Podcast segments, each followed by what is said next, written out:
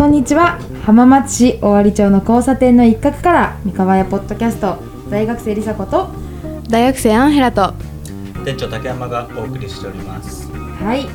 本日は、えー、大学生りさこと大学生アイラの卒業卒業になります。よろしく お願いします。お願いします。お願いします。大学は無事に進んでおりますか？もう無事。ねどう、うん。終わった？いろいろ。私はもう期末もしっかり初めてしっかりやり遂げたっていう感じなのですっきりしてます。優秀の美を飾る？りさこさんはどうですか？いや終わりました。終わりました。そうですね。も成績は18日2月の18日に出るということでまだ完全に安心できるわけではない。でもやり遂げたまだドキドキ。マジでドキドキしてるけど。は いというわけで本日は、えーまあ、三河屋新聞と三河屋ポッドキャストを始めたのは、うん。2021年の1月にスタートして、そうですね。1号が。うん。うん。で今5号まで来まして、まあ、うん。はい。1年間ね一緒にやってきて、はい。アイラはね、うん途中からうん。で、うん。まあ、その活動をちょっと振り返ってみようかなっていうのがそうですね。はい。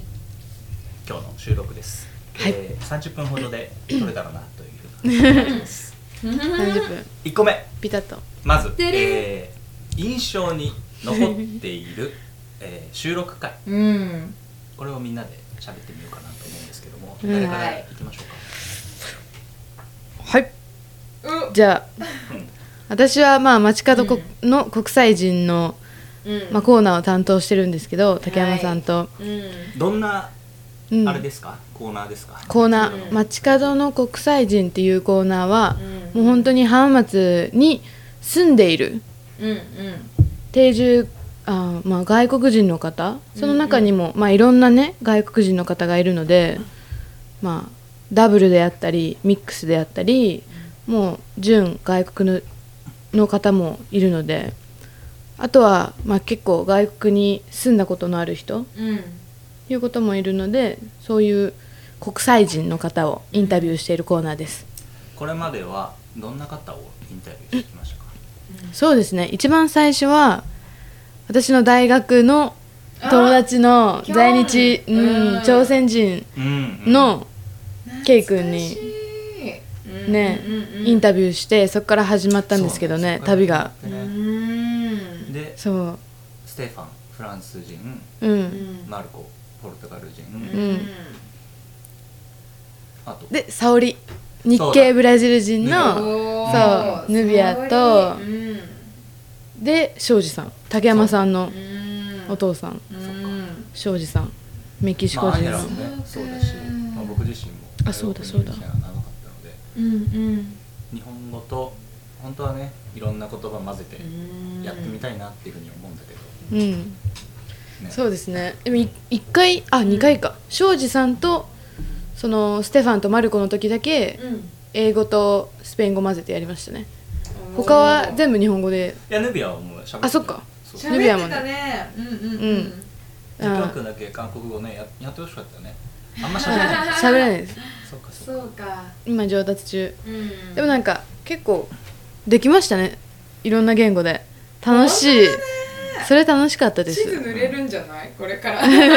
うんそれやるって。うん。あ本当ですか？前やってて。そう。でまあ印象に残った回ですね、うん。私の場合はやっぱり竹山庄司さん。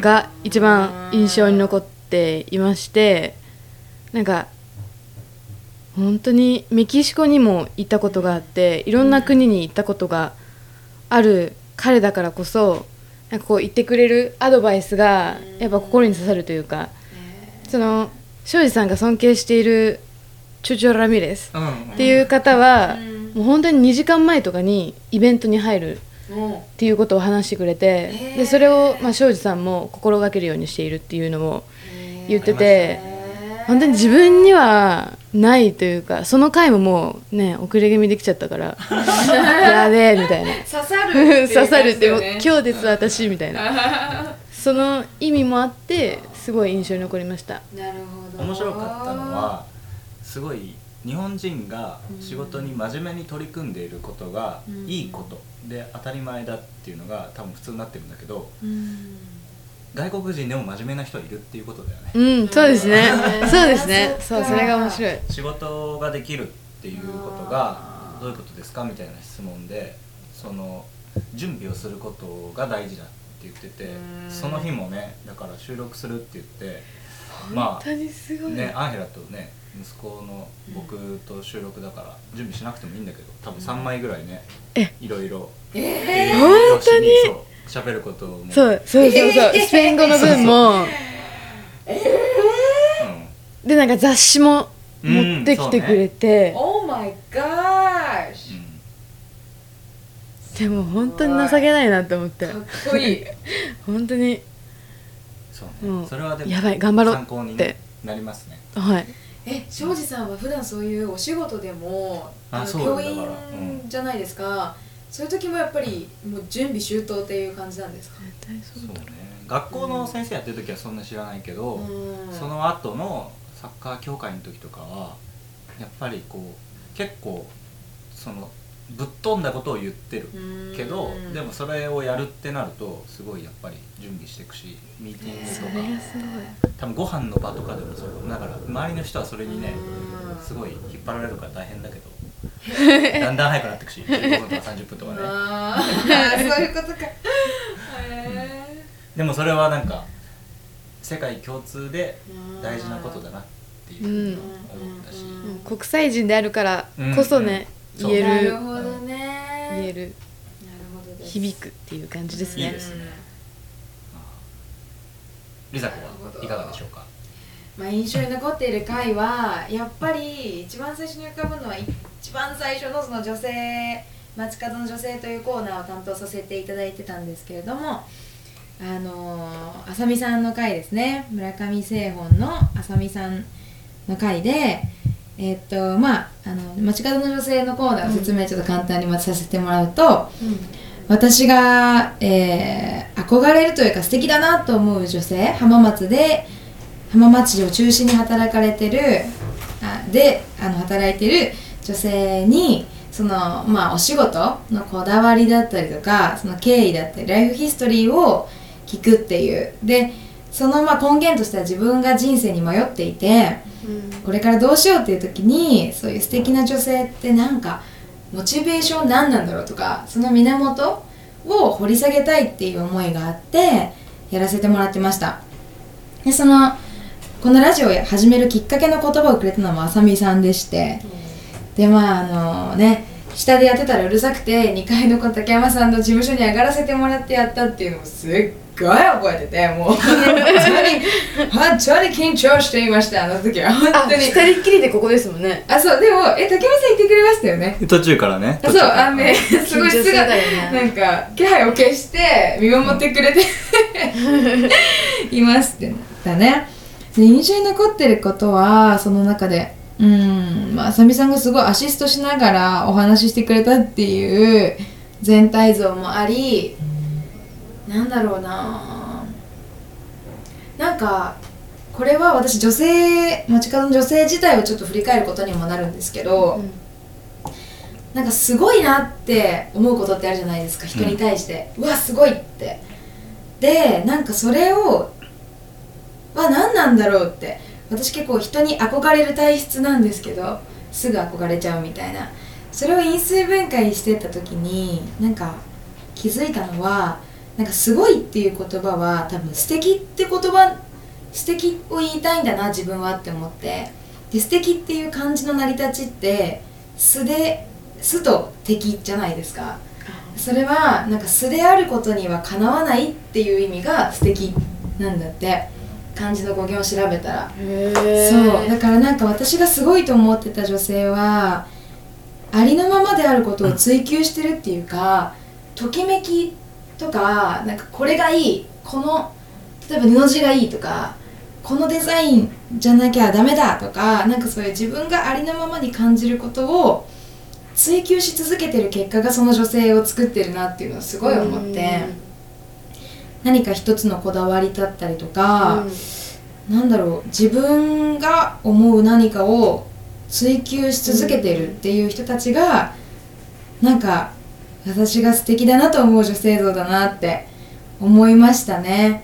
あさみさんもやっぱりその観察ノートを作られたのも自分がこれやりたいと思って形にしちゃうっていうその情熱があったしうん。あの玲子さんだったりとか楽器を作る玲子さんだったりとかも本当にいろんなそうクリエイティブなことをしてて、うん。あの演劇の小道具を作ったりとか仕事の傍らで、えーそれも。それもやっぱなんだろう自分にすごい正直にやってるっていう感じっていうか、楽しそうなんですよね。だから、うん。その楽しそうっていうのが一番説得力があってその素敵だなっていう女性で。生き生きしてるから。そうそうそう、それはなんかすごいあさみさんも楽しそうにやっぱ自分のお仕事のこと話してる姿とかも印象的だったし、はい。それを感じましたね。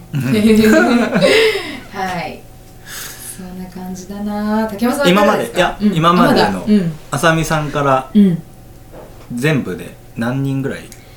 えー、あさみさん、えー、清水さん、えー、れいこさん、まちこさん、えー、その後、あ、つえっ、と、なあさん、うんうん。えー、そして、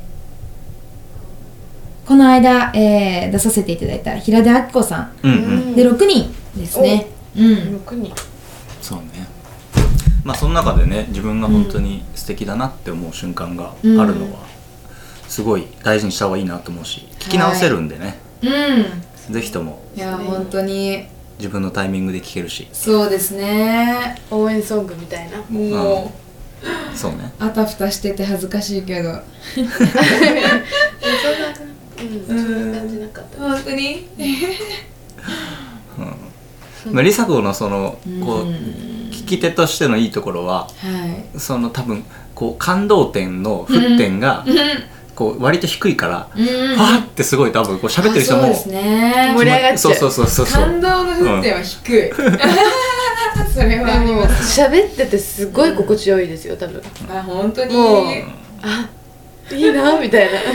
あいや喋っていいな。そうか。幸せですよ。ああ片言では。そうね。うん。でそれはだから僕が対談相手だったら難しいやつだから、いやだからそれーはすごい良かったんじゃない、まあ、あとはねそれうん。なるべく自分でやろうってうん。決めてたから、うんそれ多うん分女性の会は僕入ってないしさそれ。はい、うんうんうんうん、1対1で自分でできたのもすごい良かったなと思うし、その後ね書くのはね大変そうだったけど、当初はねやっぱり新聞にしていくのは。そう。編集っていうインターンをしてた延長にあったので、挑戦してみたいっていう気持ちで最初はなんか全力疾走みたいな感じでやってたけど なんか続けることが難しい。うん。で先ほどもちょっとそういう話がありましたがなんか続けることができるやっぱ自分のキャパもを知ることもすごい大事だなって思って。うん。なんかやっぱりなんだろう一発屋芸人みたいにみんな誰だってできるんだけどそれをどのくらいのスタンスで続けていけるかって本当自分をちゃんと知って、自分の力量とかあのちゃんと客観視することがすごい大事だなってもし続けたいっていう意思があるなら自分に。すごい思ったのでそれはこれからうん。生かしていける点だなと思いましたね。うん。はい、もう一ついいところがあるとしたら、うん、まあ、これはね隣に住んでる大学生3人もそうだけど、うんうん。その普段学生生活をしてて、うん。普通のこう街の人とうん。こう、面と向かって1時間ぐらい喋る機会ってあんまりないと思うから、本当ですね。それはすごいなんかねいい機会になってたんじゃないかなっていうふうには思いますね。それはもう僕も一緒ですね。この普通に仕事してたらうん。街行く人と喋る機会なんて本当にないし、ね仕事は結構午後が多いから午前中下降りてってインタビューしてそういう意味ではすごい良かったですねその時間は、うん。1年間で。40回ぐらいかな。40回ぐらい撮ってて、うん。うん。それはなんかいろんな人も撮ったし、うん。小学生から上は多分70代ぐらいまでうん。おお、ね本当だ。うん。うん。撮れてると思うんで。良かったですね。うん。僕の印象に残ってるのは、はい。えー松山純一さんですね。串の串の職人の方でやっぱりこううーん長く続いてるものうんにすごいこう価値を感じることがあって、うん。まあ、串の職人の方もお父様がその分解うん。的にすごいこう貢献されてきた方で、まあ、そのね本当に歩いて5分5分じゃない1分だよね。1分のところで今も串を作ってて、まあ、その場所を見せてもらって、うん。そこで取材してでなおかつねこのお店に来てもらって喋るっていうのは自分にとっても挑戦でしたね。緊張しました？緊張するしまあそのサッカーの特集の時はさ、うん。なんかすもうちょっとこう自分を出せていけたかなと思ったんだけど、あそっちのこう全く知らない世界の人にどうやって自分ーがうん。話を聞いたらいいんだろうなっていうのはすごい勉強になりましたねそれは。うん。結構下調べはしたんですか？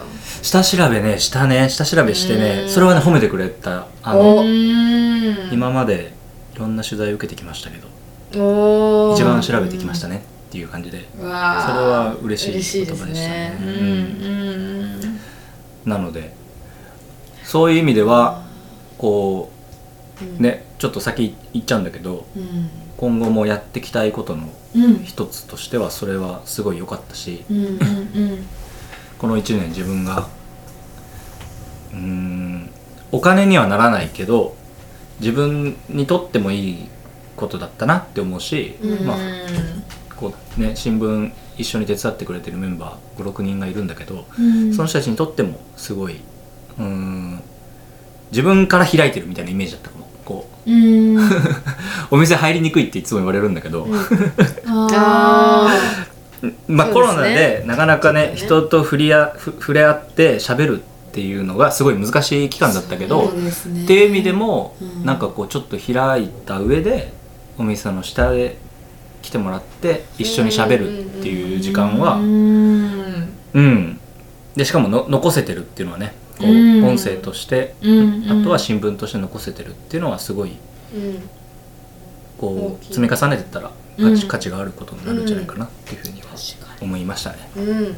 本当に街角のポうん。ッドキャストだ。ねというわけで1年の振り返りなんですけどもまあうん。良、かったところばっか喋ってもあれなんでえはい。大変だったなっていうところはありましたか？大変だそうだな。大変だったことは普通に新聞が大変だったなと思います。リサ子は音楽の時だね、うですね。からパスをして編集長を。Yes あれはねいつだったんだろう。夏前ですかね。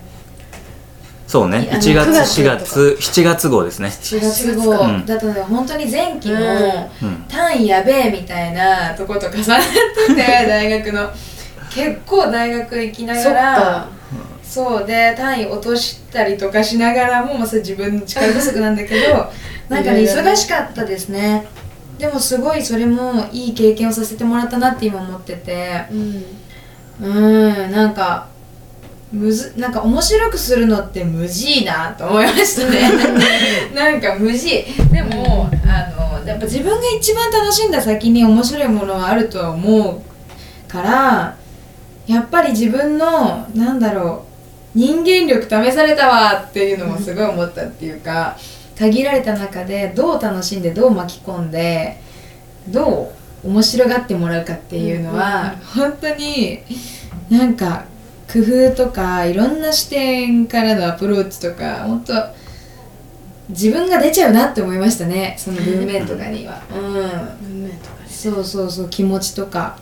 で今思うのは、もっとできたなってっていうか もっとやりたかったなと思います。なんかあのちょっと竹山さんのサッカー号とかめっちゃいいじゃないですか。めっちゃいいっていうかなんだろう。やっぱり自分の色がすごい出てる。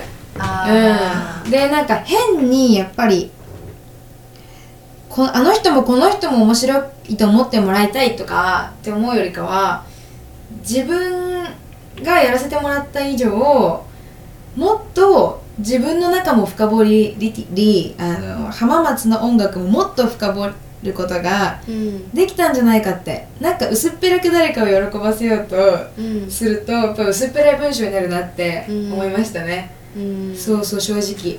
だからすごいなんだろう。もっと向き合うそのテーマと自分ともっと向き合ってもっと深掘ったものをもし次何かそういう編集物を作るならうん。やりたいなってすごい反省点と改善として思いましたね、うん。そうやっぱりその竹山さんがサッカー部を作ってる時にすごい向き合ってられるなって思って、なんかやっぱそこから面白いものがグッて出るっていうか、うんうん。自分かける何かっていうので深掘った先にやっぱ面白いなんか凝縮された雫がポトンって落ちる感じ？うん。うんがしました。それはすごい見てても勉強になりましたしやらせてもらっても勉強になりましたね。うん。そう。アンヘラはどうでしたか、そうですね。うん。私はまあなんか文章力うんうんうん。があまりなく、なないっていうか、まあ、うん。文章をあまり書かないっていうのがあってもともとそのどのように表現したらこうみんなに理解できるか、うん。その文章の書き方うん。言葉の選び方とかが難しいなっていうのを感じましたね。うん。でもなんだろうより文章に触れることですごく学んだというか文章の力を感じました。うん。うん。文章の力。そう。伝伝える力。うんうんうんうん。なるほどね。あとは素直に話を聞き出すうんっていうのがあ結構こうテクニックがいるんだなって思いましたね。なるほなんかもう浅い話だったら誰でもできるんですよ。どなうんうん。でもなんか本当にその人のこの内に秘めているダイヤモンドをうん。どうこう輝かせるか。しかもその決まった時間帯で。うん。時間帯っていうかまあその時間でうねん。どのくらいこう聞いてる人に伝えられるかっていうのがあ難しいなって。うん。素直に思いましたね。うん。でも本当に話を聞くのはすごい楽しいです。うん。うん。そういう視点でいいね。なんかこう雑誌とか新聞とか見ていくとはあすごい仕事してるなってたくさん。そうですよね。うん。実際に自分が本当に。経験するとね、なそのそうそう。見方が変わります。難しかったのはこう何か表に情報が出てない人の方がよっぽど難しかったかも、うんネットとかでもちろん調べるんだけど書いてない人の方が本当にそこで勝負する感じがあるからうんそういう意味ではすごい勉強になったななったしうん。自分自身の取材を日経新聞が今回してくれたんだけどにその人とかも自分の言葉で書こうとしてたかも。それこその情報実はここにも載ってるんですよって送るんだけどうんそういう表現を全く使ってなかったからそれはすごいああそうなんだと思って。うん。やっぱどうしてもねこうコピーペーストじゃないけどそれを自分の風にアレンジしたらどうにか形になるんだって思っちゃうけど、こう自分の言葉でもう一回一から書いてみるっていうのはうん。脳みそで。なるほどな。すごい大事だったかな。大事だったしうん。それってこうね喋ることと書くことって違うように感じるけどそれをこうどうやったらこの人何か引き出せるんだろうかっていうのはすごい、うんうん。勉強になったし、うんうん。それ多分 YouTube でやってるとそこまでねなんかもうちょっと YouTube ってこうさ絵絵とか、うん。そのどう見えるかとか気にそう気になっちゃうからさ。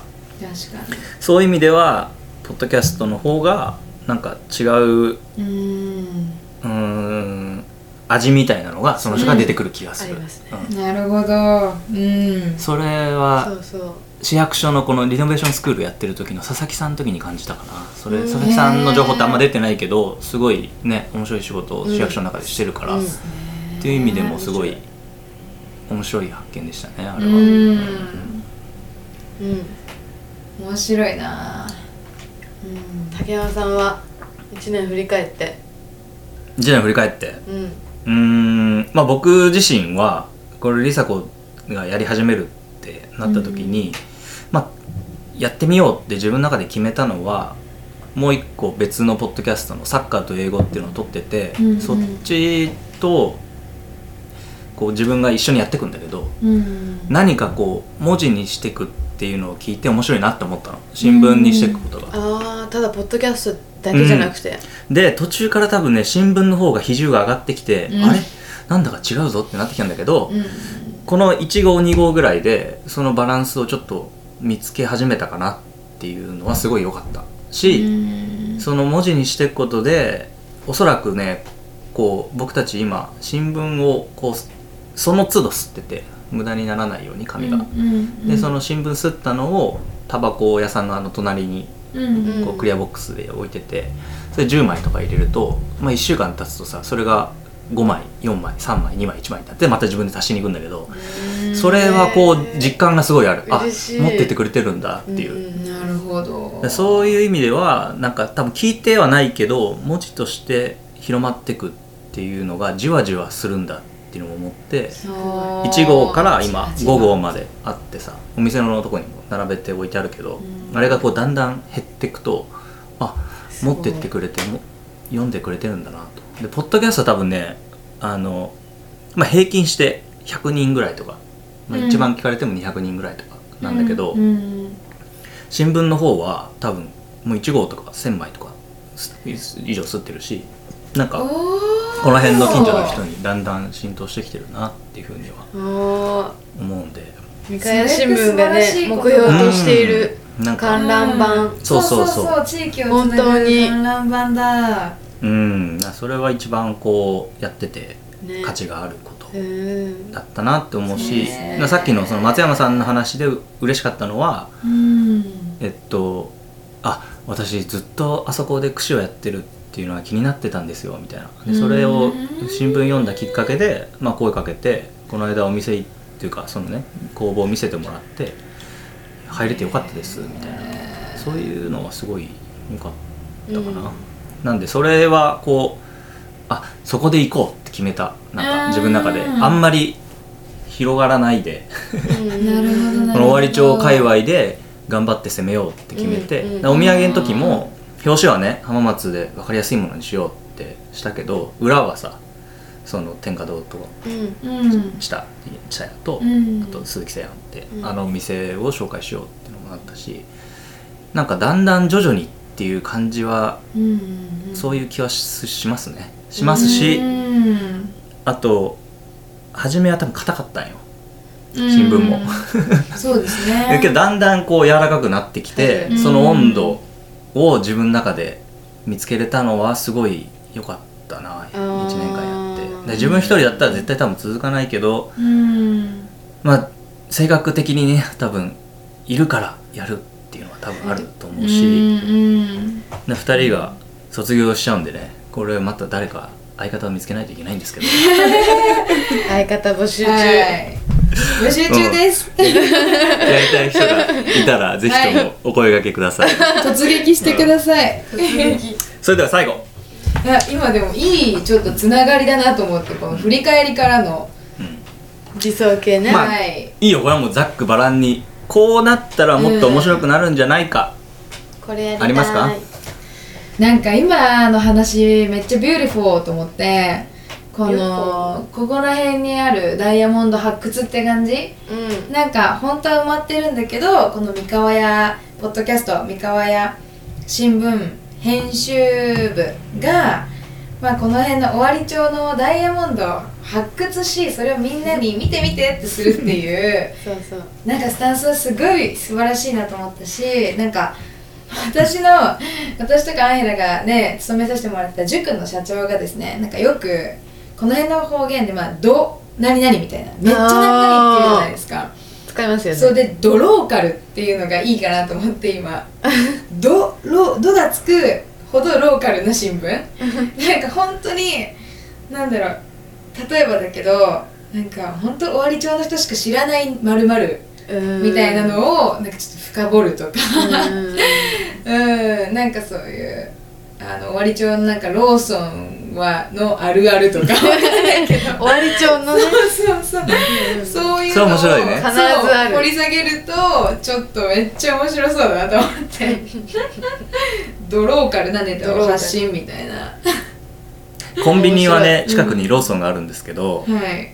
なんかこう東京に行くとさやっぱ冷たいなって思うわあーコンビニの面白い。人がけけどなるほど。やっぱねあったかいですかあそこ顔ももう覚えられてるけどまあある程度の距離感あるんだけどね。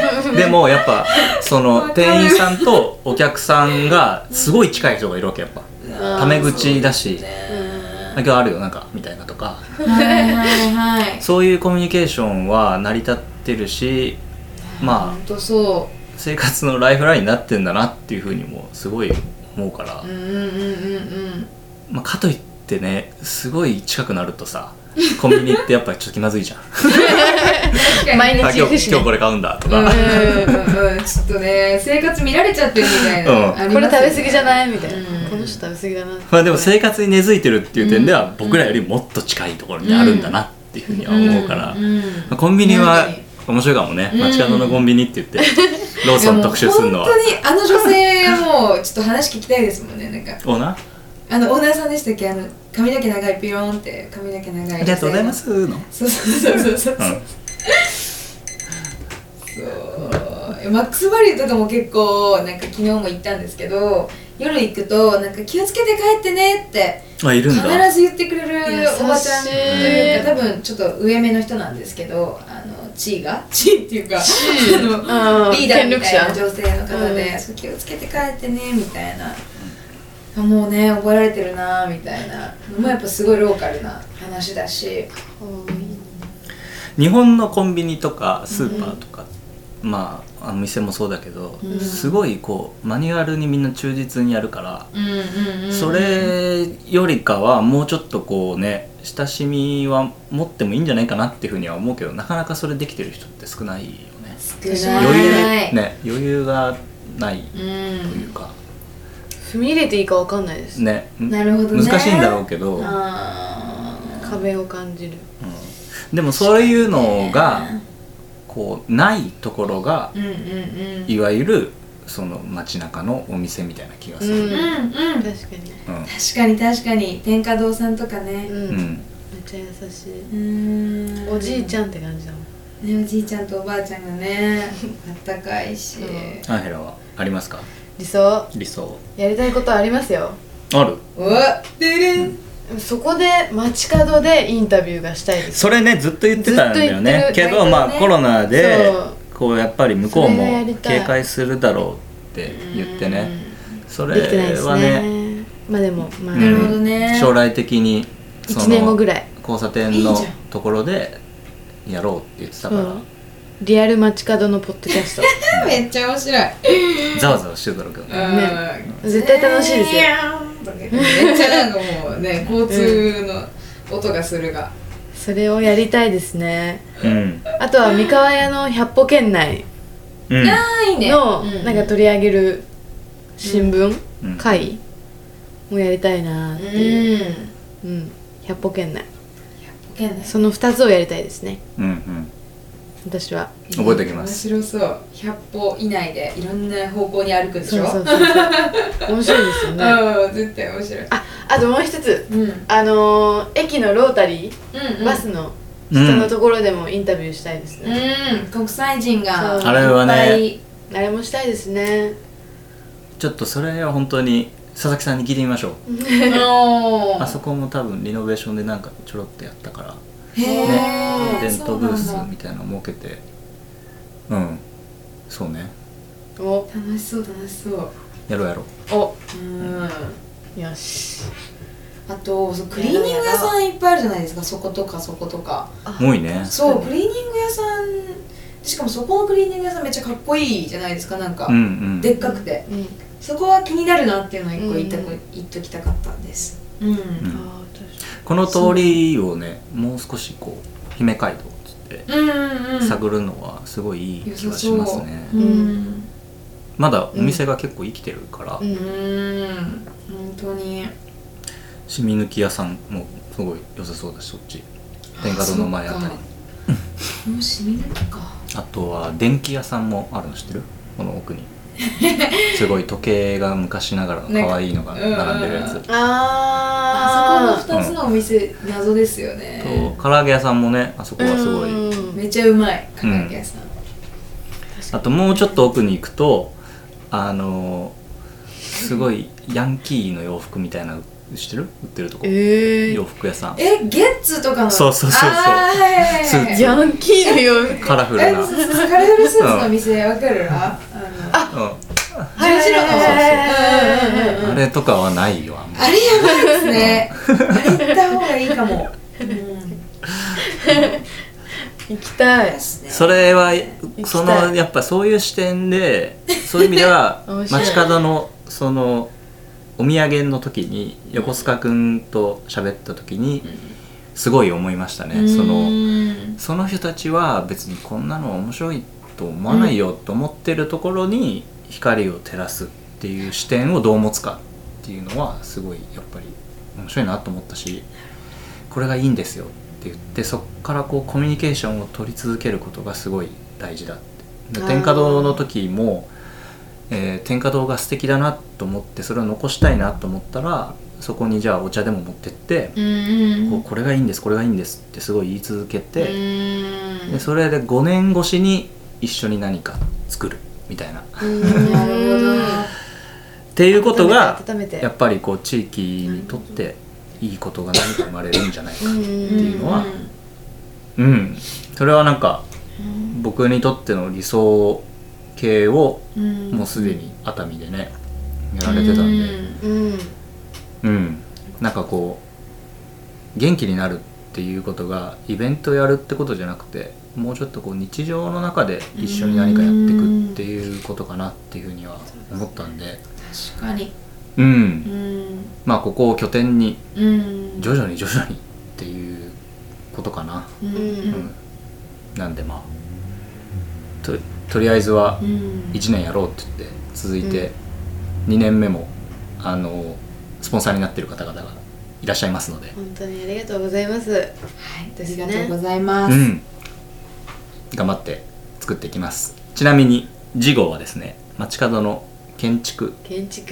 というものを予定しておりまして、えー取材予定は、えー東照宮ってもともと浜松城があったところのうん隣に日切地蔵っていうお地蔵さんがあるんですけどその建物がすごく可愛くてちっちゃくて今でも町の人たちがそこにお参り行ったりお祈りしてるんで、面白いなと思って、うん。その今由来を取材するところでございます。おおそんな感じでいいかな事故は。はい。そんな感じかな。いいんじゃないでしょうか。というわけで楽しみ、うん。1年間をざっくりと振り返ってまいりました。はい。